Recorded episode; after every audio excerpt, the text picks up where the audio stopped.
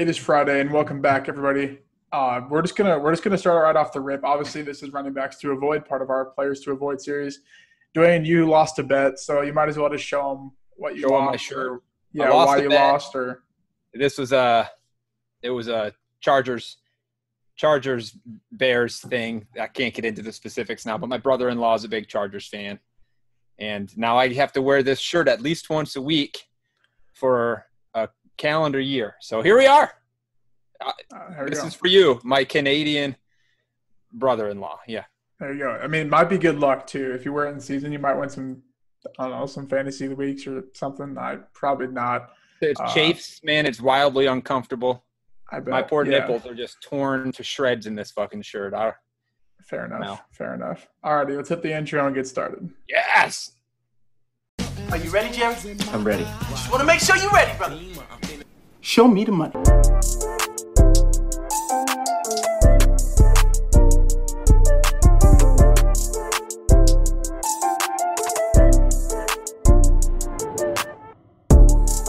Yo, show me the money! Alrighty, so I think I started last week, so I'm gonna I'm gonna let you take the reins here. We each have two players, running backs that you should avoid. Um, we don't really set like half PPR, PPR, or standard. So maybe you what you want to do PPR or half PPR? I just assume PPR whenever I'm doing this stuff. It's, it's, I think it's the most prevalent played scoring format out there right now, so we might as well just play to the play to the crowd. Sounds good. Roll. Plus, when I say full PPR, it's going to help my case for both of my running backs. Yeah, So if we went yeah. half PPR, that would hurt me a little bit. Um, yeah. So so I'm going to jump off. Is that what we're saying? Yep.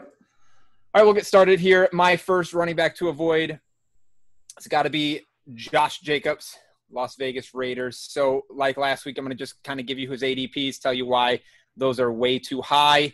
Again, the same disclaimer. I'm going to say it every time we're on the air here. We like these players. Um, every player is draftable at some point.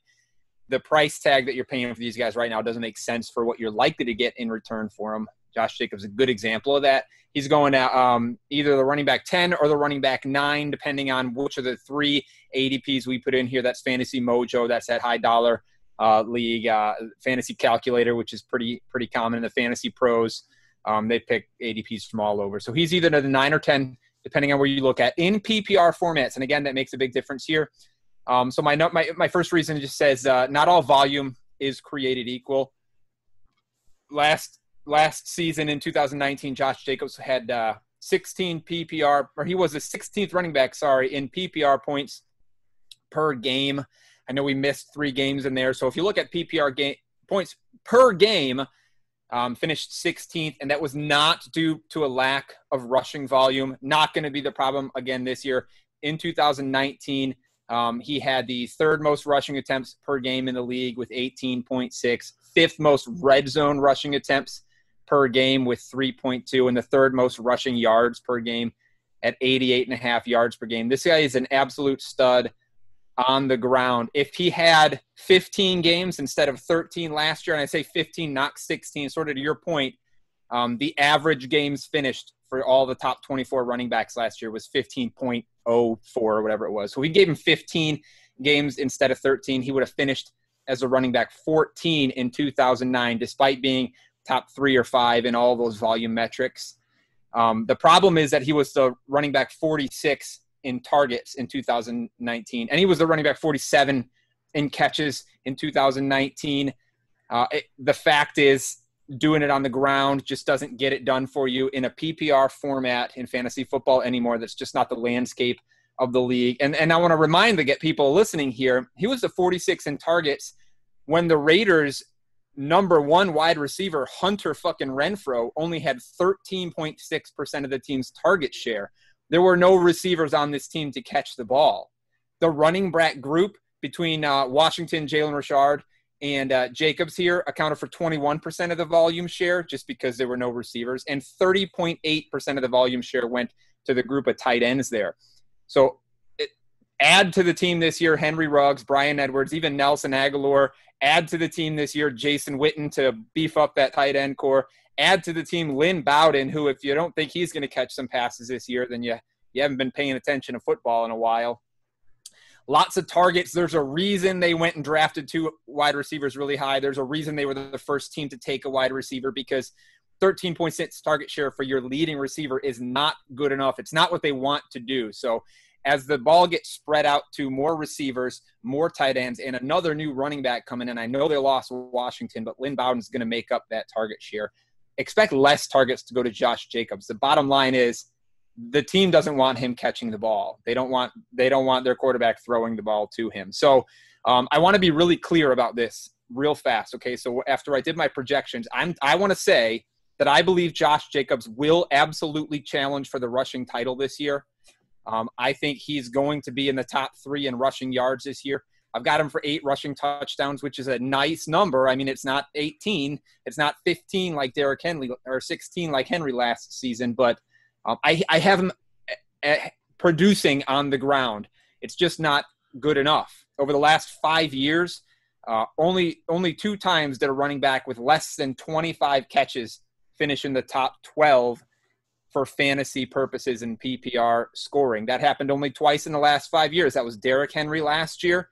He had 18 receptions, and it was LeGarrette Blunt in 2016 when he only had seven receptions the reason they finished so high is that Henry had 16 rushing touchdowns. LeGarrette Blunt had 18 rushing touchdowns. That's uh, 15th and 31st best of all time in, in the history of recorded statistics in football. So if you are watching this and you're thinking to yourself, I believe Josh Jacobs is going to have 15 plus rushing touchdowns this year, then fine. Draft him at the 9 or 10 because that's the only way he's finishing inside the top 12. He doesn't have the receiving volume to make it happen otherwise. My stat line for him, I'll just give you the whole thing. I have him at 1,325 rushing yards, eight touchdowns, the one fumble, but I've only, I only gave him 22 receptions, 169 receiving yards, and nothing in the end zone through the air. So that's just not enough for for that kind of finish. I think I have him around my 18 um, in my PPR projections, but I'm not taking him at 10 or 9. Yeah, I think the the whole you made the case that if you think he's going to score 15, go ahead and take him. Um, I think if you're relying on that touchdown swing to evaluate a player, more often than not, taking the other player or just fading him is probably going to win you your fantasy league, or not win your league, but it's going to have a better output than relying on that. Um, and well, another guy, probably a couple other guys here actually that are kind of falling into that category as well. But yeah, I think really what it comes down to is there. The way I started to look at this is he was so good last year, and all they did was brought in target competition, a lot yes. of target competition.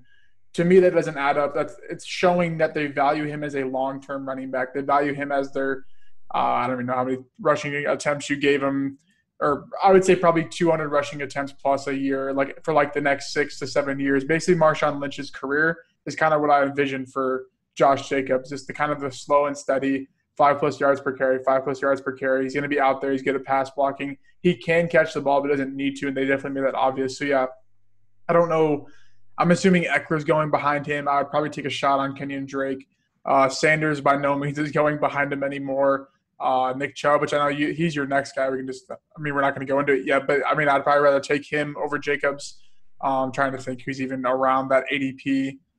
That's probably about it. I think they all offer I mean, if you're looking at a PPR format, like I've got Devin Singletary above Josh Jacobs finishing just because of the, the pass catching work. I think Singletary's going to, I think he's one spot higher, but like even that kind of guy who you can get three rounds later than a Jacobs, like I would rather have somebody who I know is going to catch the ball in a PPR format. I'll say this in a standard format league, Josh Jacobs is my number 11.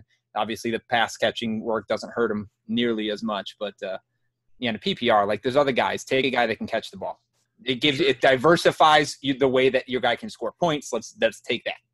For sure. All right, and my guy, my first guy is Raheem Mostert.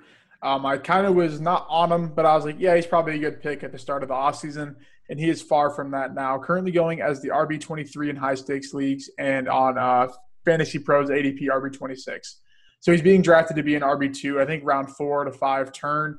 Which, if you're trying, if you're relying on taking a running back, then you probably should have taken one earlier is kind of the way I'm feeling the draft strategy going this year.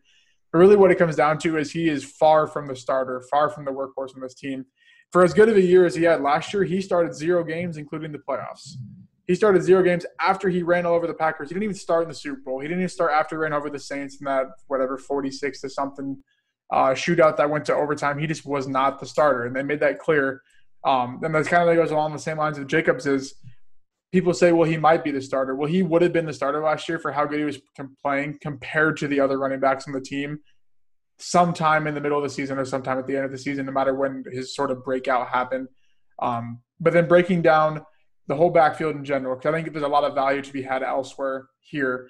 If you took every single week and counted the winner in terms of the most fantasy points out of the four running backs, Breida, Wilson, Mostert, and Coleman in the backfield, Coleman and and Mostert were tied. So you're going to take a guy that is going as the RB23 to only be leading his backfield, which you shouldn't even have that problem taking this guy to RB23 half the time. Whereas Coleman's going 20 RB slots later, 60 picks later currently as of right now. Red zone attempts. I'm going to put this one on the screen. It's a little chart. Um, I took out Matt Breida because he's not there. Jerick McKinnon's possibly going to slide into his role. We don't know. So on the chart, it's Coleman, Mostert, and Wilson red zone attempts. If I asked 100 people, I bet you 95 of them would say that Mostert led led the team in red zone attempts. I'm sure, whatever the case may be, that's probably what they would answer. He was third out of those three. He was behind Jeff Wilson in red zone attempts. So I don't even know how many snaps Jeff Wilson played. It doesn't even matter how many he played. He was behind Jeff Wilson.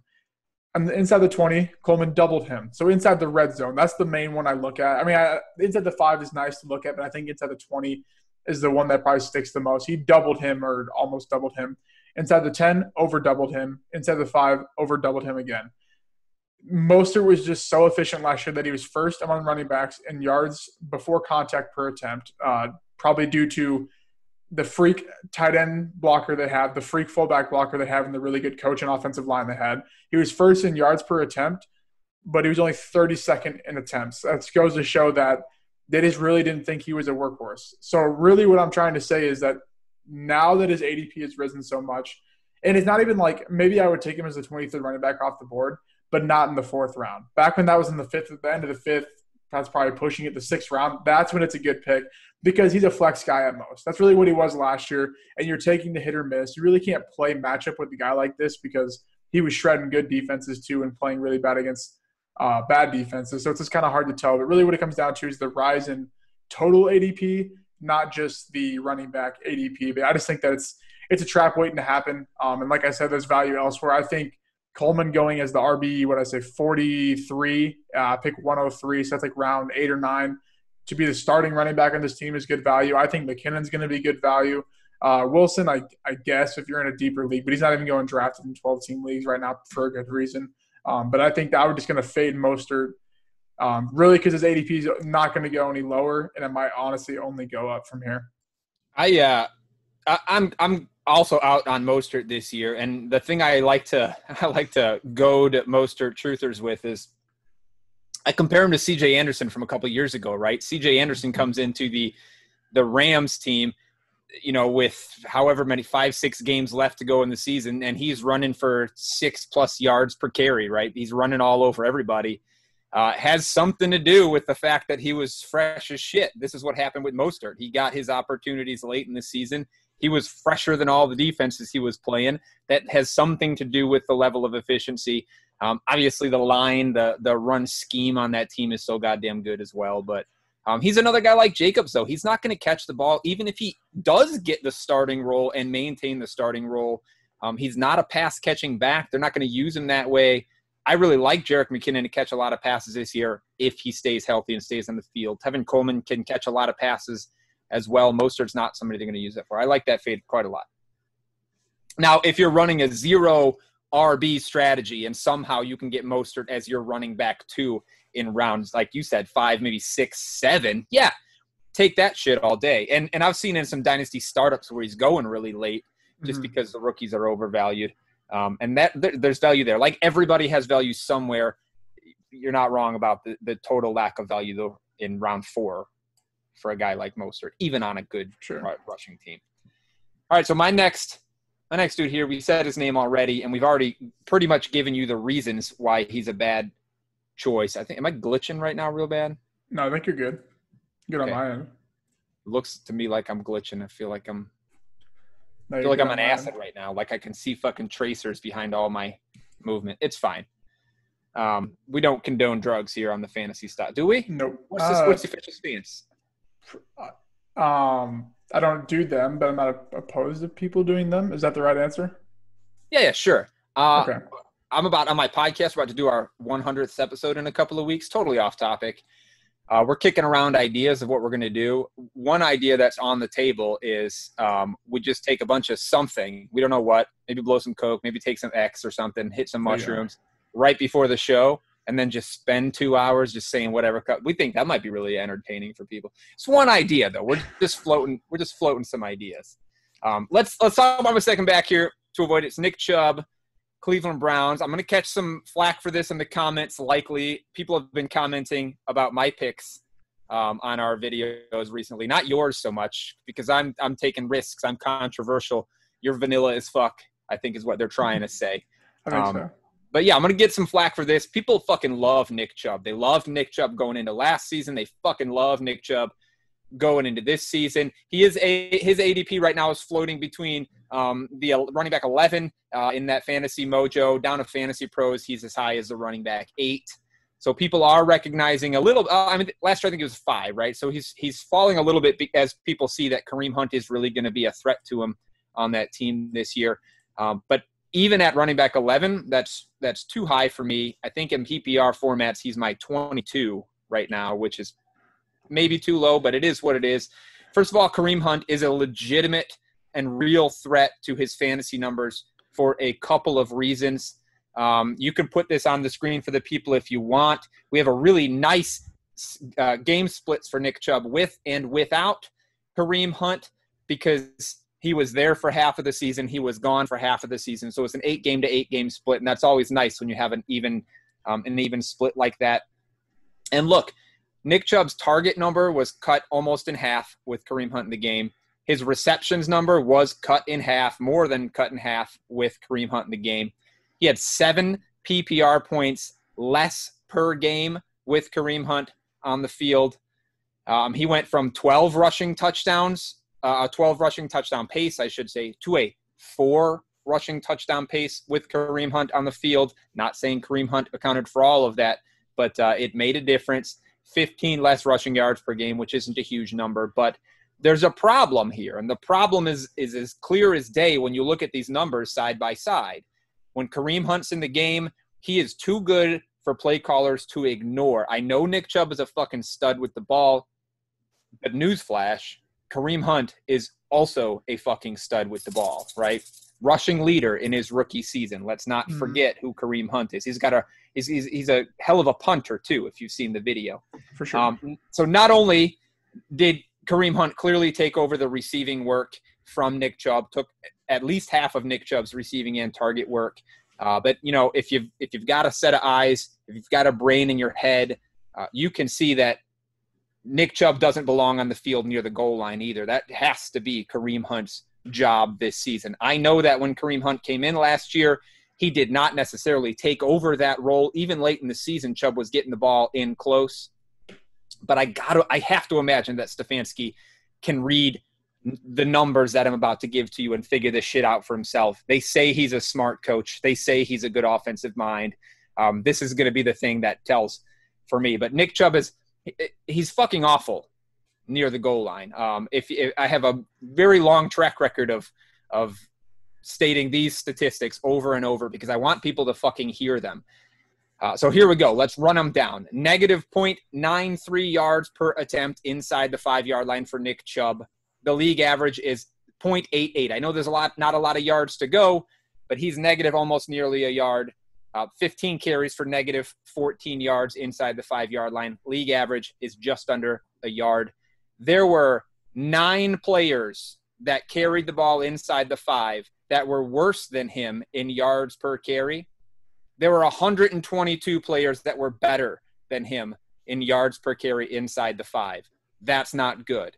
He had a 13% success rate on carries inside the five. What that means is he scored a touchdown on 13% of his carries inside the five. The league average is 48%.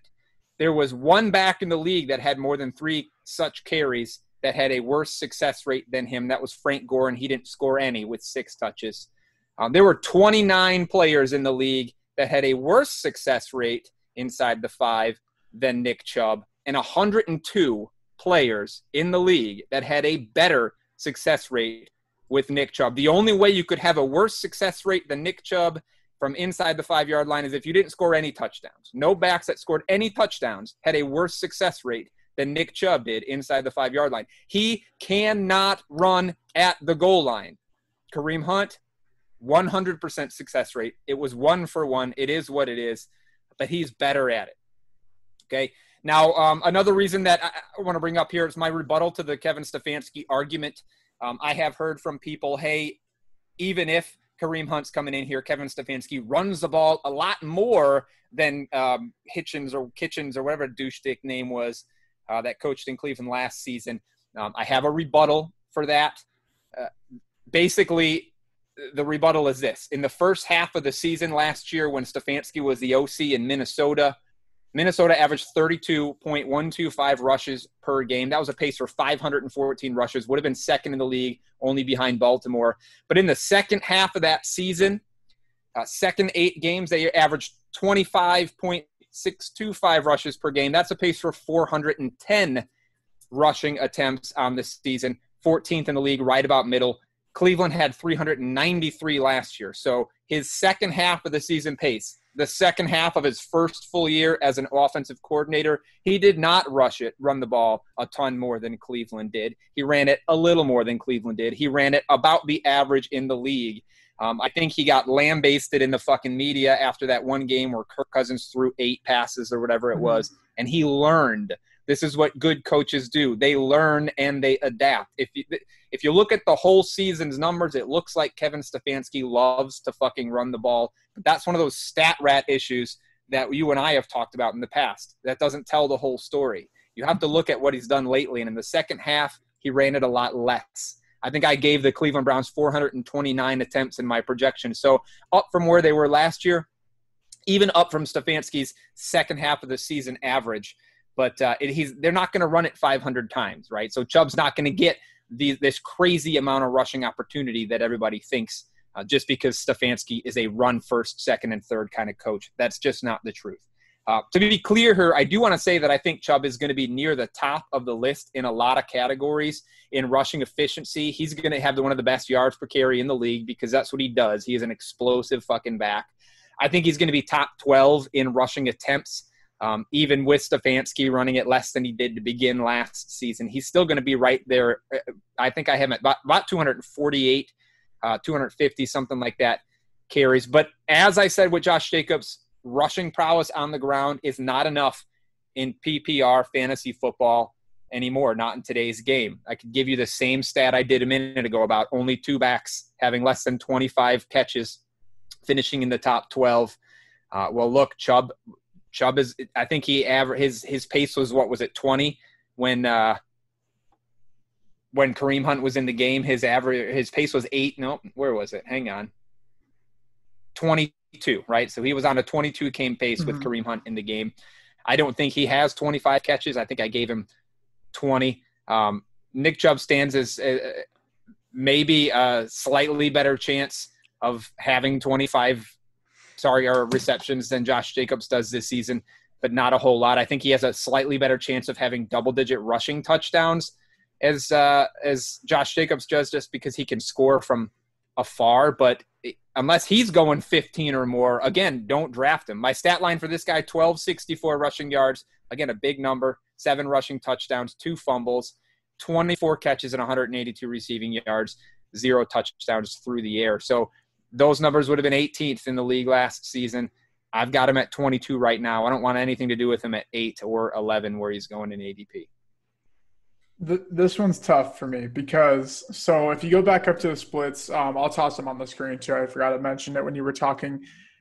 The, say we just take the splits that he had with Kareem Hunt. That would have placed him at RB sixteen in PPR last year with the really crappy uh, touchdown uh, numbers, touchdown per carry inside the red zone numbers. But if you would have given him um, the the other side, the out of split, he would have been the RB two, 100 points behind CMC, but relatively most seasons he would have been the RB one. to me, I think when people are looking at this, it's more so they're thinking that the out of split was actually sustainable for a whole season regularly. Maybe one season, yes. I think that maybe around 16 to 17 would have been reasonable. 15 without Kareem Hunt, he was just breaking off so many runs, which he definitely can do. So I think even if you gave him the 13 points per game, he has to get more red zone. He has to get more touchdowns in the red zone because he was terrible. But Kareem Hunt had less than one red zone opportunity per game, despite Nick Chubb being that bad. I know that Kitchens is there. Stefanski will hopefully reflect it but it was like 56 to 8 red zone touches for Chubb to Hunt. So even if that yeah, averages bad. out, even if it splits in half, 28 red zone touches for Nick Chubb, you would think with the improved offensive line would get him, I would think, I don't know. I, my guess would be I'm going to say eight touchdowns within there, maybe seven touchdowns within there. And then he's going to break off some big ones. So I think that he's still a decent value, uh, like a late RB1. Um, I just think that people are putting the out of splits with Kareem Hunt like as like this is what he can do every single game without another guy on the field. Because you got to think about it too. They were kind of rolling at the beginning of the season. Um, they, I don't, I don't remember what the record was, but they weren't falling apart. The team was semi put together, and I think they're going to have a little bit of growing pains to start. Um, you said you had them projected for 1264 rushing yards, seven touchdowns. Uh, 429 rushing attempts. So I, I'm doing my projections on a 16 game season, uh, just because that's a fantasy season projection. I have them for 456 at a 49% run rate, just because I think that this team is still going to be bad. I don't think they're going to be that great of a team. Their passing schedule is easy, which to me is going to open up more rushing attempts because this team needs all the help they can passing, and they're going to do what's working, which will be the rushing game. Um, so I, yeah, I mean, I think there's definitely room to be concerned. I just think that the splits without Hunt are like they're just being people are placing that as like the normal, which makes the other side look bad. When in reality, if he was the RB 16 last year, obviously that's not good, but he was like three points away from the RB 13 in that case or 14. So like in reality, RB 14 or RB 16 with the literally the worst red zone inside the five rushing attempts I've ever seen in my life. Possible. Like fi- 15, and he had what two touchdowns and negative yards. How do you even get negative four? That means you're going backwards on almost every single rushing attempt, and you scored twice. So you had to go backwards like three, four yards a couple of times.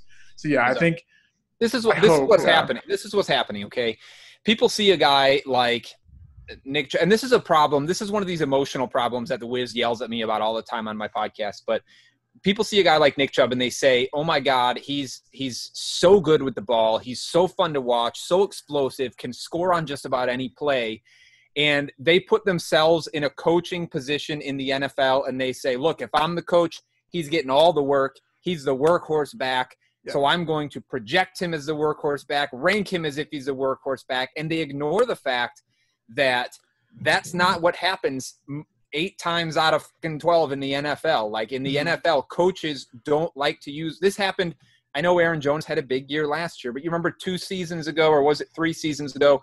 Aaron Jones looked so much better than Jamaal Williams that people week in and week out were screaming at the fucking TV uh, about uh, about why isn't Aaron Jones getting all the work? Because that's that's not what coaches want to do. But fantasy owners see a guy like Chubb and see what he can do, and they and they project him as if he's the only guy. They put on yeah. their coaching hat, and they're not fucking NFL coaches. They have no idea how to do it, uh, and and they rank him as if he's the only dude. Um, it's it's not smart, and and they it, it's it's easy to forget because even when Kareem Hunt came back last year, he was limited work. Right? We saw you you said it yourself. He didn't get a ton of work in the red zone, didn't get a lot of carries in general in a lot of his games, but Kareem Hunt is a fucking explosive back too, and I think what's going to happen early on in this season is people are going to see Kareem Hunt doing a lot of what Nick Chubb is doing, uh, and and it's going to be buy Kareem Hunt and sell Nick Chubb real quickly. I think the trade market's going to reflect that when people see that because they got to see it with their eyes. They didn't see it with Kareem Hunt last year. They've seen Chubb enough that they just want him to be the guy. That's what's happening, and they're wrong. And the only guy you can actually do that Chubb, with if you love Chubb, wait till week three or four when Kareem Hunt's had a couple of big games, at least as big as Chubb, and they're splitting work um, evenly. Then trade for him because you'll mm-hmm. get him at a discount. For sure, and I think the only guy that you can do that with is Derrick Henry because not because he doesn't have a backup running back that I think is good. It's because they could care less to have him long long term. And you look at a guy like Nick Chubb, they obviously care to have him long term if they keep bringing a guy to to catch some passes to take off some work. So yeah, I think it's definitely a cautionary pick. I wouldn't be smashing um, per se if I miss out on the running backs I want. But I think on the turn, I think if you pair him with another safer guy like an Austin Ekeler or go Julio or something, I definitely think it's still a good stack. Uh, but yeah, I do see the concern. I just think people might be overvaluing it a little bit uh, in comparison to what he's a, he's a good two. He's a good 2 mm-hmm. I would love him as a two. You just can't draft him as a two. That's the problem. For sure. My last guy uh, is Todd Gurley, and I will preface this as we could come back um, in two weeks when the draft guide drops and we'll see how my projections play out. So I'm kind of I'm kind of like at a gonna gonna, you're gonna I bet you label him as a steal when the draft guy. I don't comes. I don't know yet because okay, so Fantasy Mojo RB sixteen, Fantasy Pros RB sixteen. So I don't think he's gonna move up. I don't think he's gonna move down because it's gonna be hard to move him up over the guys that are ahead of him. Maybe Fournette might be the only guy they might swap, but the other guys are pretty like set in stone if you asked anyone, they would take him over Todd Gurley most likely. Even even basic players would definitely do the same. And I think the guys behind him are like, there's definitely a reason he's right here, and that to me is my projections will show because I don't, I can't, I haven't found a way out to do sort of injury besides just guessing how many games they're going to miss. I want to get like an actual like numbers based approach to missing games, not it's just so hard. I've tried for years. So I might just randomly throw in like I don't know three games missed, but I want to I want to figure out a way uh, to do that somehow. So basically, what it comes down to is Dirk Koetter does not produce fantasy running backs in PPR. His average fantasy finish is RB twenty one, but the last four seasons has been RB thirty nine point two five or RB thirty nine. So it's just not been the greatest. They've also not really had any running backs to work with the up and down of Freeman's injury, Brian Hill, Qadree Ollison. But it's not like Todd Gurley's not also injured. Uh, the Rams just took a huge cap hit and then wasted their early pick to draft his replacement and still hold that cap hit because they just didn't want to be associated with his knee problems. So that being said, the knee problems are still there. Dirk Koetter and the coaching staff literally said, "We don't know how his knee is." After they signed him, they signed him to a deal that does not lock up anything long term. He has to earn all his money, obviously besides like the two mil, but that's nothing compared to salary cap. He has to earn all his money, so he's gonna have to play for it. That could also be a good thing. That he's gonna be playing for his money. That he'll stay healthy. He's gonna work hard but I can't I can't quantify that in fantasy rankings. The Falcons this year have the toughest strength of schedule based on 2020 win totals. That identifies negative game scripts. That doesn't play necessarily to Todd Gurley's. You could say game. I would say probably doesn't necessarily play to the Falcons running back game because Matt when Matt Ryan is playing, uh, his RB one averages 40 targets a season, which that would have ranked him as 35th among uh, the 35th highest running back in targets last year, which is not good. You don't want a running back. I mean, like you do, but you don't. Um, especially if you're RB sixteen, it kind of falls into that Josh Jacobs, Nick Chubb sort of category of not really elite target share. Um, but the part of where I said my projections might reflect elsewhere is I have them projected for a lot, a lot of pass attempts. Um, currently, I have them projected for 1,042 plays in 16 or 15 games, and the I guess I don't have it broken down to ton, but basically 1,042 plays, 677 passing attempts, and he's throwing to Julio Jones, Calvin Ridley, kind of Russell Gage, kind of Hayden Hurst, and kind of Todd Gurley. So something has to come up out of those three um, utility extra players, you could say. So I definitely could see a realm where he secures a nice market share. But that being said, he's still injured. It's still concerning. And the Falcons also had the lowest run rate last year. Dirk Koetter specialty just throws the ball the fourth highest pass rate when winning and you'd be like, well, they're not going to be winning very many games. You said they had the toughest strength of schedule. Well, they had the third highest pass rate when they're trailing as well. So it they're just going to try and chuck the ball. Their defense still sucks. They're going to be trailing a lot. So I think I'm just more so fading the uncertainty of the injury. The can the, will the Falcons even use him the way the Rams did two years ago? Um, because it's very unlikely. And RB16, I think he's in round three ADP. I would much rather just go tight end or receiver in this round and prioritize running backs the first two rounds. So I'm, I kind of I disagree. I like Todd Gurley a lot. Obviously, the injury thing uh, when uh, when you're I mean when you're ranking guys, it's hard to it, like you said, it's hard to predict injuries. Who knows what's going to happen? I did take a lot away from him. I, I, he's under 900 yards rushing, just barely over 200 carries because I think they're going to sh- share the load there and try to um, ease ease his uh, knee issues as much as they can. But I gave him 53 catches, Uh, because, like you said, they pass the ball quite a lot. The big thing for me, though, was touchdowns. I mean, if you look at even like Devonta Freeman last year, Devonta Freeman was a, a started. They used him a ton in the red zone last Mhm. season. I think he's going to score a bunch of touchdowns. I think not nine on the ground is what I gave him, which sounds a little high, and that might come down before all is said and done. But I also gave him a few in the air. So to me, it's the touchdowns. I probably do it just because we know this team scores, right? I mean, I want a guy on a team that I know is going to score a lot of points. That said, he's my running back 20 in a PPR. So like, I'm not taking him. Where did you say he was going? 16, 17? 16, yeah. Yeah, I'm not taking him. I'm not taking him there, but he is a he is one of my targets later on if he can fall a little bit, especially in these these dynasty startups where people devalue age by so much. For sure. So that being said, um, whereof as of I guess whatever today for, we're recording this on Monday, but where whereof this week are you finding yourself in mock drafts um, with running backs? Have you been targeting one, two just to get it over with, and then be going I don't know around six, seven, eight because there's some value down there. But what has your strategy been so far this year? My strategy lifetime has been in in the first three rounds. I want two backs and a receiver. I don't care where they go.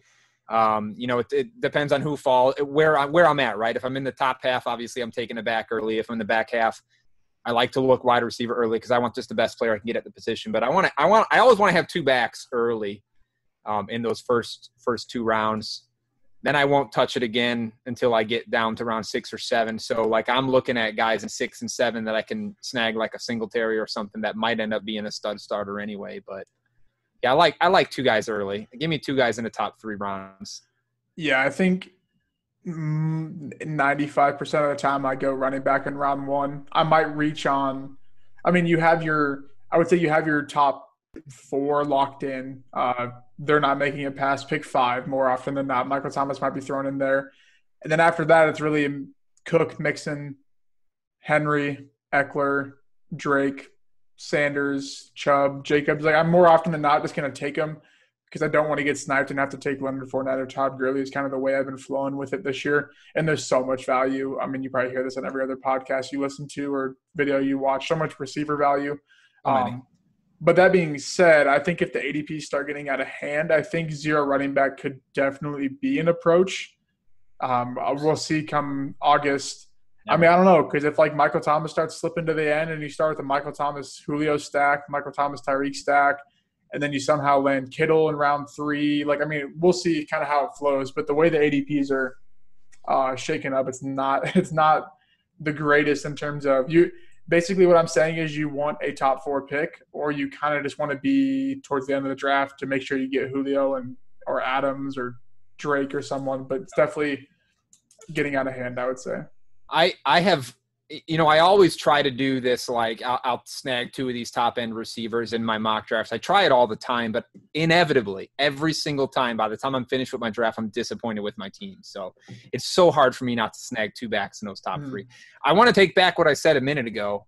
I had my my spreadsheet uh, sorted wrong. Todd Gurley is not my number 20 PPR running back. He's my number 10 Oof. PPR running back right now. I'm probably going to take a touchdown or two away before this is all said and done.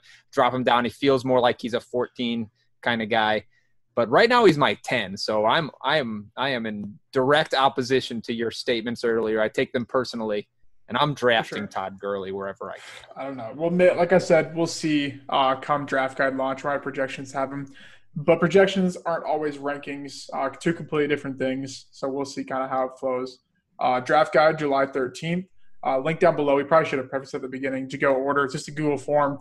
Uh, we- we're not rich enough to have the pretty cool credit card, debit card thing on the website.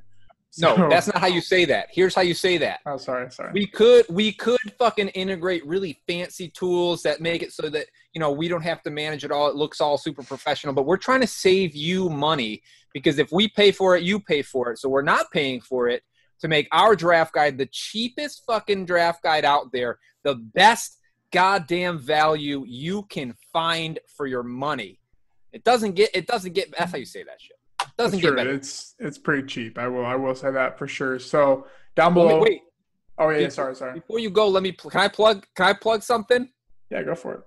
I want to. I just want to plug my podcast here. I don't ever say the name of my Oh, podcast on Oh, your sorry. show. A lot of respect for you. Your football fantasy is my podcast. On uh, Sunday, July 12th, we will be releasing our 100th episode. I know I said it a minute ago, but it's going to be fucking amazing. I want you all to go check it out. Your football fantasy. You can find it anywhere podcasts are at. It's going to be good. I th- Lukas, I think you're going to have a role in this 100th episode. I haven't told you to talk to you about it yet, but I think it's going to happen. Um, we'll Okay. we'll catch up after the show. I, I want people to go listen to my 100th episode. Okay, somebody might Sounds somebody good. might die. We did kick around the idea of maybe bringing a wife or two and like doing a little weird sex party thing on air, but we'll see. I don't know if she's into that. All right, you heard it here, guys. Your football fantasy. Um, yeah, Live sex search- show. Live live sex show. Do it up. Shot for the people. You got one? Uh, sure. You bitch. Oh, I love you all. Tell me how wrong I am about Nick Chubb in the comments below.